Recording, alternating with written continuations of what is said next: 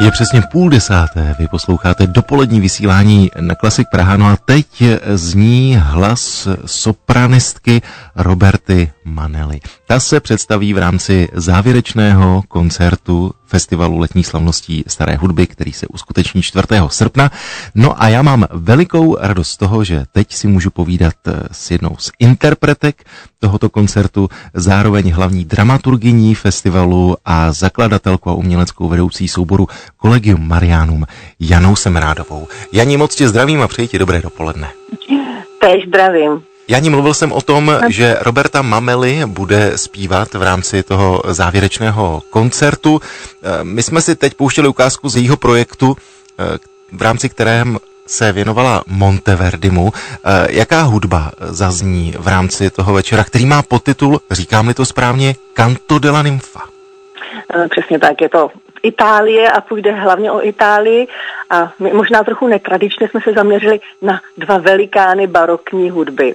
Uslyšíme skladby od Vivaldiho a Georga Friedricha Hendla a mm, myslím, že to je právě ta hudba, která Robertě Mameli sedí um, asi nejvíce, protože ona tam zaspívá nejen takové ty bouřlivé árie, které se tehdy nazývaly árie di tempesta, které vykreslovaly nejen bouři na moři, ale též e, e, rozpolcené srdce a m, ty vášně.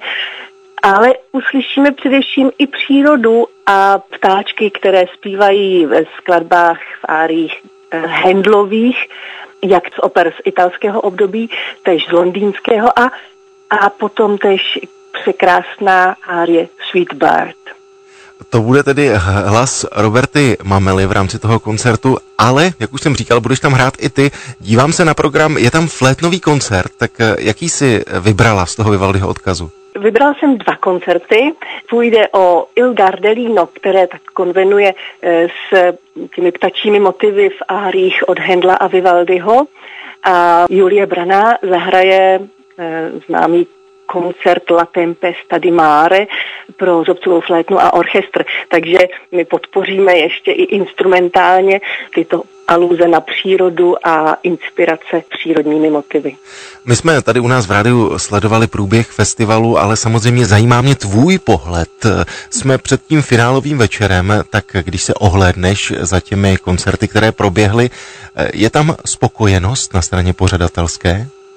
Já myslím, že nesmírná. Nejen proto, že všechny koncerty byly plné, což je v dnešní době možná trochu, eh, nebo nechci říct překvapivé, ale jak cestuji po světě a vidím, že festivaly občas bojují s tím, že eh, se zmenšuje počet návštěvníků, tak eh, o tyto koncerty byl velký zájem už od toho prvního, od zahajovacího Lilium Angelicum a mm, i na komorních, například čítá dvojčembalový, du Rossignol byl tež eh, naplněn a mm, myslím, že už to tak je součástí letní Prahy. Publikum si zvyklo chodit na tyto koncerty, byť eh, léto v Praze někdy bývá velmi horké. Samozřejmě, že ta poslední otázka je zcela praktická. Koncert se uskuteční 4. srpna v kostele svatých Šimona a Judy. Jsou ještě nějaké vstupenky? Poslední zprávy byly, že už se to blíží vyprodání, že tam byly poslední nějaké tři vstupenky, ale může se stát, že se ještě něco uvolnilo. Doporučuji velice, protože jsme už včera měli první zkoušku s Robertou a je to obrovský zážitek. Opravdu běhá mi mráz po zádech i přesto, že ve zkušebně je teplo. Eh, Jano, já jsem moc rád, že jsme mohli pozvat posluchače Rádia Klasik na ten závěrečný eh, koncert Festivalu letních slavností eh, Staré hudby. Jsem také rád, že se ten letošní ročník vydařil. Měj si moc hezky a hezké léto. Tež přeju všechno dobré. Krásný den.